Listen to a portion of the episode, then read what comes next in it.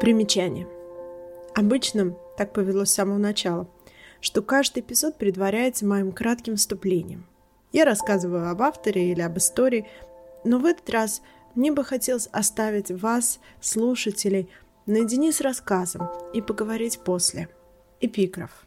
Земля была в них, и они рыли. Они рыли и рыли. На это ушел их день, их ночь. И они не славили Бога, который, как они слышали, все это замыслил. Который, как они слышали, все это предвидел. Они рыли. И даже не слушали. И они не стали мудрее, не сложили песен, не придумали для себя никаких языков. Они рыли. И штиль навещал их, и вал штормовой, и все их моря навестили. Я рою, ты роешь, вон червь дождевой тоже роет. Вот песень они рыли. О, некий, о, всякий, но ты никакой. Где теперь то, что шло на нигдейность? О, ты роешь, я рою, я рою к тебе, за тобой. И наш перстень на пальце не спит, как младенец. Пауль Целан. Перевод Ольги Седоковой. Старая-престарая история. Ромен Гори. Столица Боливии Ла-Пас расположена на высоте 5000 метров над уровнем моря. Выше не заберешься, нечем дышать. Там есть ламы, индейцы, иссушенные солнцем плато, вечные снега, мертвые города. По тропическим долинам рыщут золотоискатели и ловцы гигантских бабочек. Шенненбаум Кризил этим городом едва ли не каждую ночь, пока два года томился в немецком концлагере в Торнберге. Потом пришли американцы и распахнули перед ним двери в мир, с которым он совсем было распрощался. Боливийской визы Шенненбаум добивался с упорством, на какой способны только истинные мечтатели. Он был портным из Лодзи и продолжал старинную традицию, прославленную до него пятью поколениями поиска еврейских портных. Конце концов Шенненбаум перебрался в Ла-Пас и после нескольких лет истового труда сумел открыть собственное дело и даже достиг известного процветания под вывеской «Шенненбаум – парижский портной». Заказов становилось все больше. Вскоре ему пришлось искать себе помощника. Задача оказалась не из простых. Среди индейцев суровых плато встречалось на удивление мало портных парижского класса. Тонкости портняжного искусства не давались их задубевшим пальцам. Обучение заняло бы так много времени, что не стоило за него и браться. Оставив тщетные попытки, Шенбаум смирился со своим одиночеством и грудой невыполненных заказов. И тут на помощь пришел нежданный случай, в котором он усмотрел перст, благоговивший к нему судьбы, ибо из трехсот тысяч владинских единоверцев уцелеть посчастливилось немногим. Жил Шенбаум на окраине города.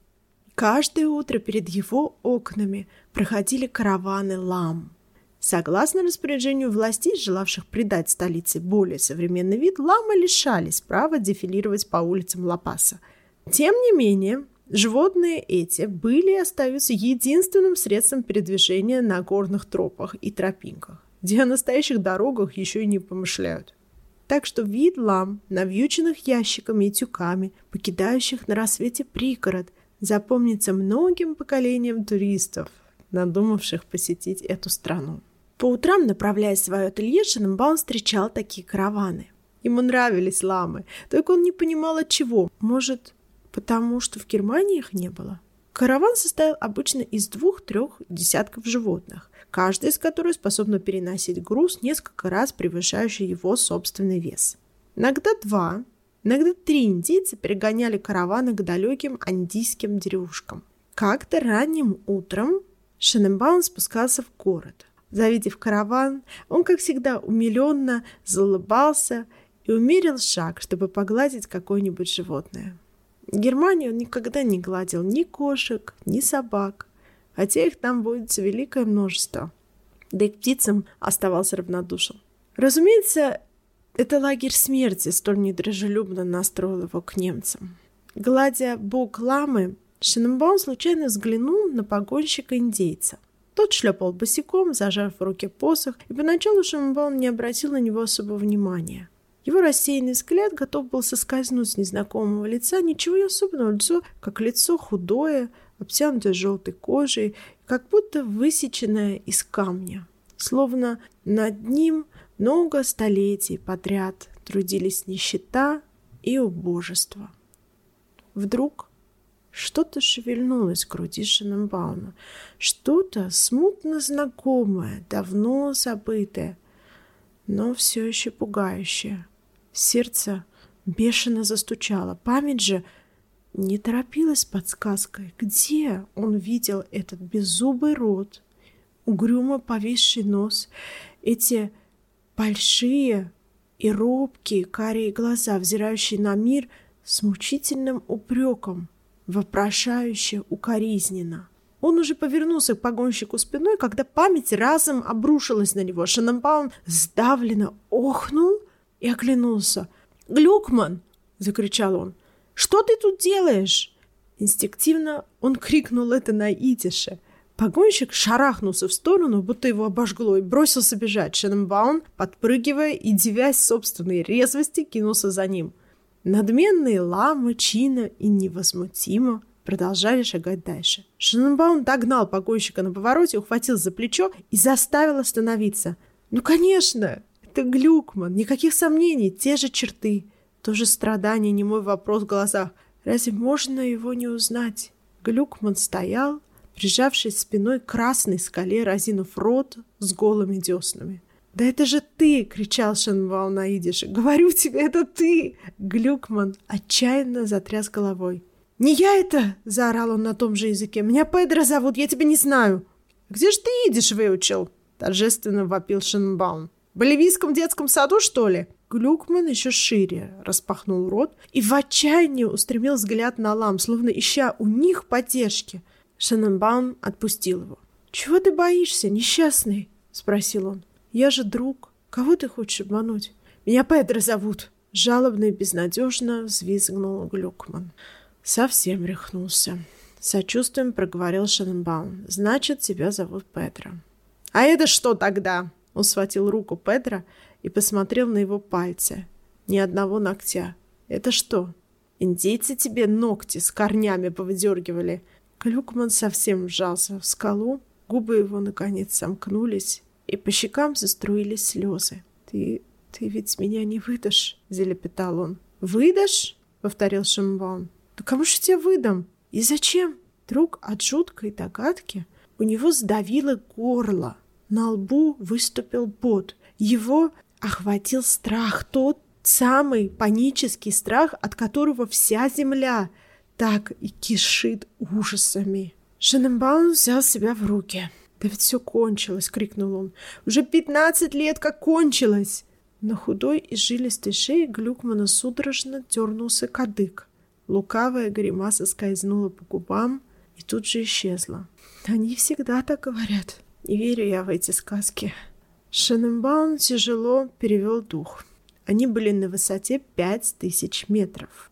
Впрочем, он понимал, не в высоте дело. «Глюкман», — сказал он серьезно, — «ты всегда был дураком. Но все же напрягись немного. Все кончилось. Нет больше Гитлера, нет СС, нет газовых камер. У нас, у нас даже есть своя страна, Израиль. У нас своя армия, свое правительство, свои законы. Все кончилось. Нет кого больше прятаться. Ха! Засмеялся Глюкман без намека на веселье. Со мной этот номер не пройдет. Какой номер с тобой не пройдет? Опять закричал Шенбаум. Израиль, заявил Глюкман. Нет его. Как это нет? Рассердился Шенбаум, даже ногой топнул. Нет, есть. Ты что, газет не читаешь? Хм, сказал Глюкман, хитро прищурившись. Даже здесь, в Лапасе, есть израильский консул. Можно получить визу. Можно туда поехать. Не верю, уперся Глюкман. Знаем мы эти немецкие штучки. У Шененбаума мороз прошел по коже. Больше всего его пугало выражение хитрой проницательности на лице Глюкмана. А вдруг он прав, подумалось ему. Немцы вполне способна на такое. Явитесь, мол, в указанное место с документами, подтверждающими вашу еврейскую принадлежность, и вас бесплатно переправят в Израиль.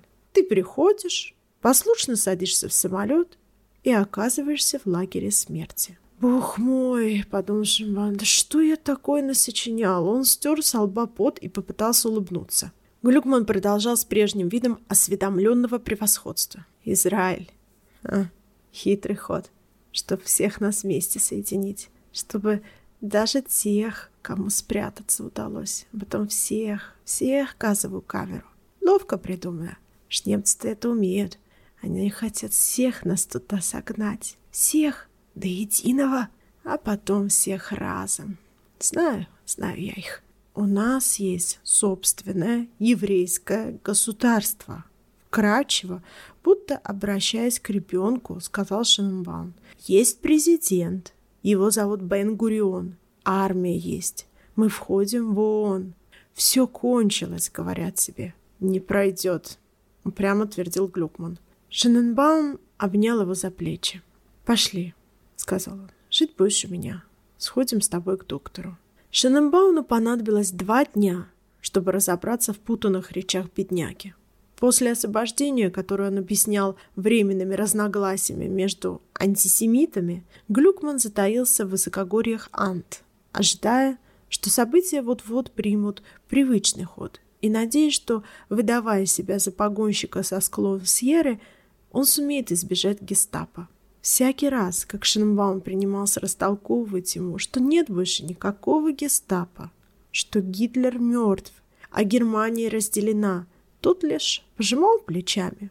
Уж он знает, что почем, его на Микине не проведешь. Когда же, отчаявшись, Шенбаум показал ему фотографии Израиля, школы, армию, бесстрашных и доверчивых юношей и девушек, Глюкман в ответ затянул за упокойную молитву и принялся оплакивать безвинных жертв, которых враги вынудили собраться вместе, как в варшавском гетто, чтобы легче было с ними расправиться. Что Глюкман слаб рассудком, Шененбаум знал давно. Вернее, рассудок его оказался менее крепким, нежели тело, и не выдержал зверских пыток, выпавших на его долю. В лагере он был излюбленной жертвой эсэсовца Шульца, садиста, прошедшего многоэтапный отбор и показавшего себя достойным высокого доверия. По неведомой причине Шульце сделал несчастного Глюкмана козлом отпущения, и никто из заключенных уже не верил, что Глюкман выйдет живым из его лап. Как и Шенненбаум, Глюкман был портным, и хотя его пальцы утратили былую ловкость, вскоре он обрел достаточно сноровки, чтобы включиться в работу. И тогда парижский портной смог наконец взяться за заказы, которых с каждым днем становилось все больше. Глюкман никогда ни с кем не разговаривал и работал, забившись в темный угол, сидя на полу за прилавком, скрывавшим его от подсторонних глаз. Выходил он только ночью, и отправлялся проведать слам. Он долго и любовно гладил их по жесткой шерсти, и глаза его при этом светились знанием какой-то страшной истины, абсолютным всепониманием, которое подкреплялось мелькавшей на его лице хитрой и надменной улыбкой. Дважды он пытался бежать. Первый раз, когда Шененбаум заметил как-то походя, что минула 16-я годовщина крушения гитлеровской Германии. Во второй раз, когда пьяный индеец принялся горланить под окном, что где великий вождь сойдет с вершины, приберет, наконец, все к рукам. Только полгода спустя, после их встречи, незадолго до Йом-Кипур, в Глюкмане что-то переменилось. Он вдруг обрел уверенность в себе, почти безмятежность, будто освободился от чего-то. Даже перестал прятаться от посетителей. А однажды утром Войдя в ателье, Шененбаум услышал и вовсе невероятное. Глюкман пел, вернее, тихо мурлыкал себе под нос старый еврейский мотивчик, привезенный откуда-то с российских окраин. Глюкман быстро зыркнул на своего друга, послюнявил нитку, вдел ее в иголку продолжал гнусавить слащаво заунывную мелодию. Для Шененбауна забрежил луч надежды. Неужто кошмарные воспоминания оставили, наконец, беднягу? Обычно, поужинав, Глюкман сразу отправлялся на матрас, который он бросил на пол в задней комнате. Спал он, впрочем, мало, все больше просто лежал в своем углу, свернувшись калачиком, уставив стену невидящим взглядом, от которого самые безобидные предметы делались страшными, а каждый звук превращался в предсмертный крик. Но вот как-то вечером, уже закрыв ателье, Шенненбаум вернулся поискать забытый ключ и обнаружил, что друг его встал и воровато складывает в корзину остатки ужина. Портной отыскал ключ и вышел, но домой не пошел. Стался ждать, притаившись под воротне. Он видел, как Глюкман выскользнул из-за двери, держа под мышкой корзину с едой, и скрылся в ночи. Вскоре выяснилось, что друг его уходит так каждый вечер, и всякий раз с полной корзиной, а возвращается с пустой. И весь он при этом светится удовлетворением и лукавством, будто провернул отличное дельце. Сначала портной хотел напрямик спросить у Глюкмана, что означают эти ночные вылазки – но, вспомнив его скрытную, пугливую натуру, решил не задавать вопросов. Как-то после работы он остался дежурить на улице и, дождавшись, когда из-за двери выглянула осторожная фигура, последовал за ней. Глюкман шагал торопливо, жался к стенам, порой вдруг возвращался, сбивая с толку возможных преследователей. Все эти предосторожности только разожгли любопытство портного. Он перебегал из подворотни в подворотню, прячась всякий раз, когда его друг оглядывался. Вскоре стало совсем темно. И Шенненбаум едва не потерял Глюкмана из виду.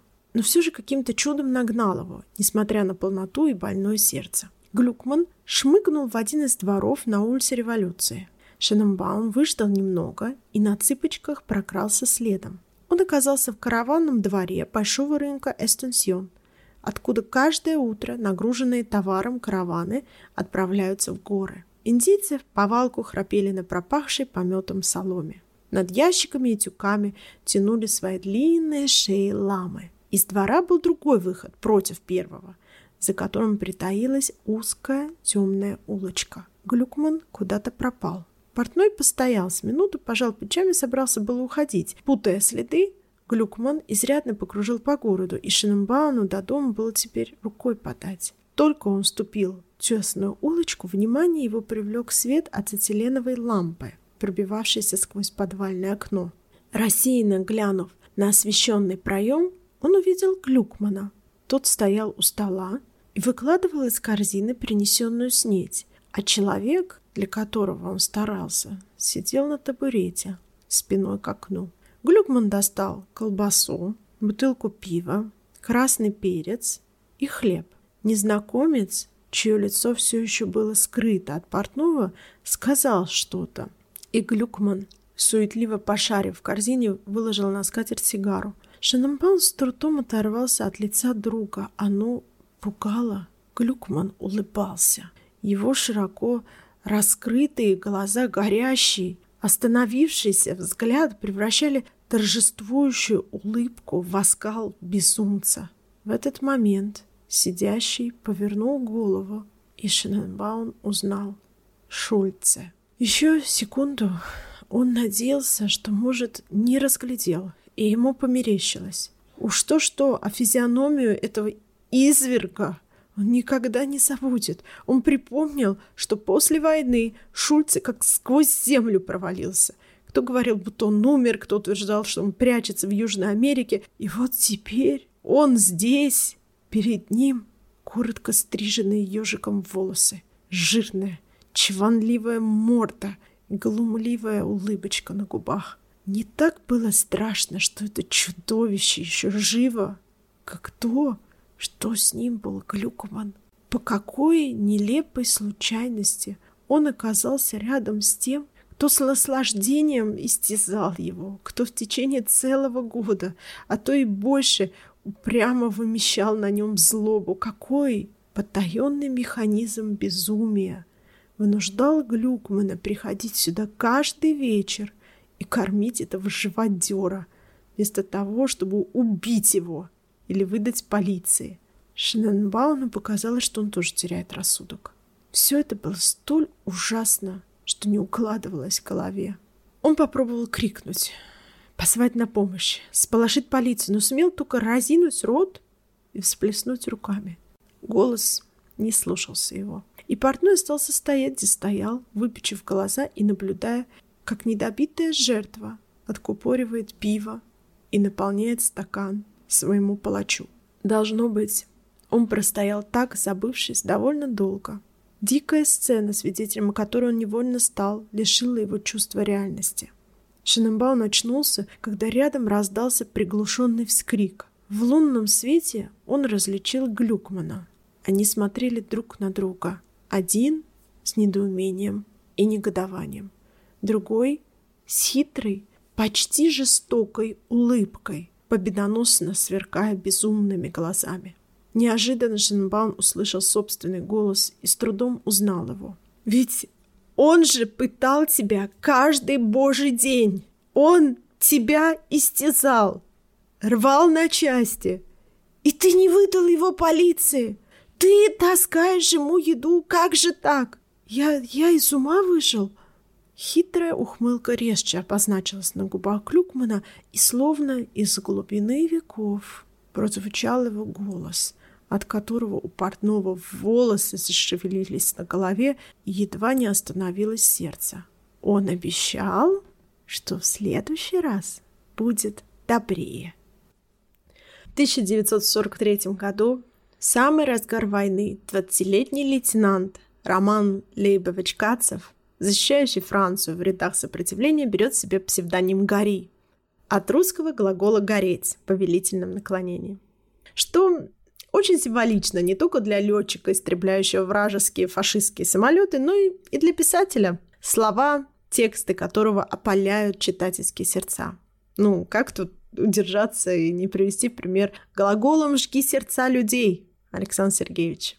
В прошлом Ромена Гори – его детство в России – Представьте, ему выпало жить в Российской империи на самом страшном ее изломе с 1915 по 22 года. Затем жизнь в Вильнюсе, развод родителей, жизнь в Варшаве, переезд в Ниццу к маминым родственникам. Несмотря на переход в католическую веру, Ромен Гарри был самым настоящим сыном еврейской мамы.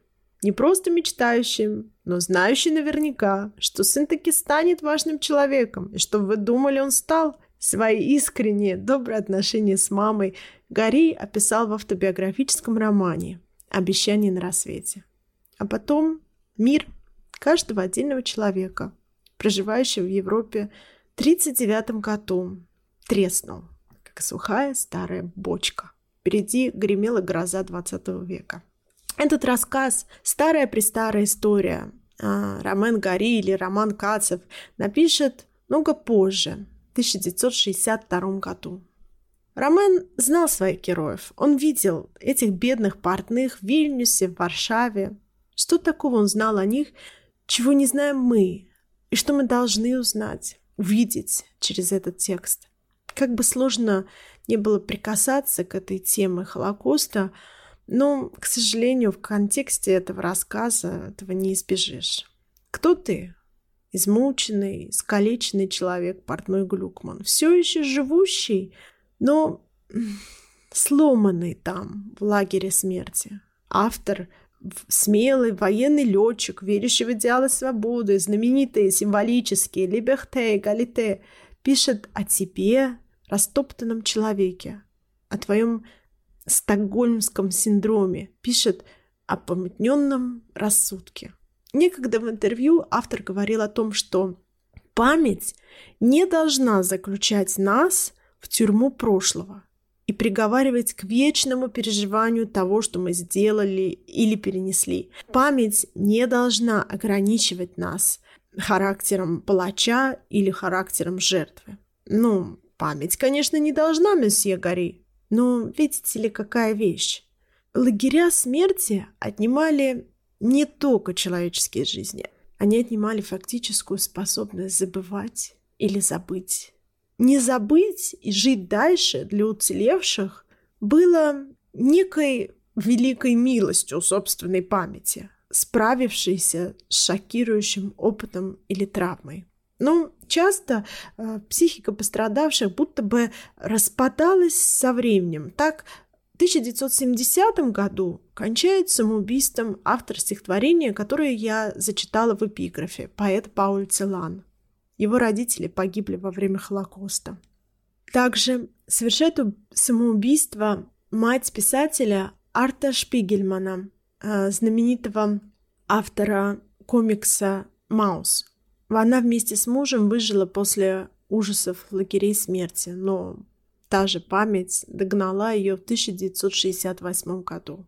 Пожалуйста, поймите меня правильно. Я не хочу сказать, что лагерные воспоминания убивали бывших узников. Это утверждение безосновательно, неверно и притянуто за уши. Сотни сторонних жизненных обстоятельств спустя годы могли толкать людей на отчаянные поступки. Но нельзя отрицать, сколь глубока была трещина надломившейся памяти и сознания людей. Часто приходят на ум слова Надежды Мандельштам, вдовы репрессированного поэта Осипа Мандельштама, что спрашивать надо не с тех, кто ломался, а с тех, кто ломал. И дальнейшее страшное уточнение писателя Искандера, что не сломался тот, кого плохо ломали. А и эти те, кто ломал, вот эти садисты, подобные нацисту Шульце, преспокойно доживавшие до глубокой старости. Сколько их было? Сколько было? Сбежавших в Латинскую Америку по поддельным документам. Мучила ли этих людей совесть, ее страшные укоры? Или совесть успокаивалась в гордом чувстве профессионализма и выполненного приказа? Эти риторические вопросы, наверное, стоят в одном ряду с вопросами, был ли Бог в Аушвице, если да, то как он это допустил. Возможно, сам того не желая, Ромен Гори через старого, больного, несчастного Глюкмана. Дал высказаться собирательному образу еврея, образу, собирательному образу народа, который не может поверить спустя 15 лет после войны, что она закончилась, что нет больше депортаций, желтых звезд, разрушенных синагог, вагонов, что нет больше издевок и антисемитизма, а есть свое государство Израиль, своя армия и президент, и что больше ни один народ не хочет их уничтожить. И больше ни один народ не хочет и не сможет их прогнать, заключить в гетто, отобрать права, запретить жить, просто жить. И ему, собирательному еврею, за которым весь народ, сумевший выжить, сложно, но необходимо в это поверить чтобы идти дальше. По скрипту. Роман Гарри был обласкан любовью французских читателей и был единственным литератором, получившим Ганкуровскую премию дважды. В 1956 под именем Романа Гарри и в 1975 под псевдонимом Эмиля Ажара. Ромен Гарри покончит с собой в 1980 году. В своей предсмертной записке он напишет «Можно объяснить всю нервной депрессией. Но в таком случае следует иметь в виду, что она длится с тех пор, как я стал взрослым человеком, и что именно она помогла мне достойно заниматься литературным ремеслом.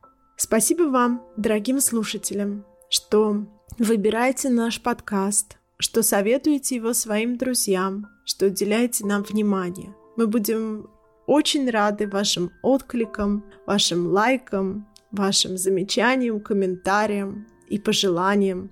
Благодарим вас за прослушивание и до новых и лучших встреч!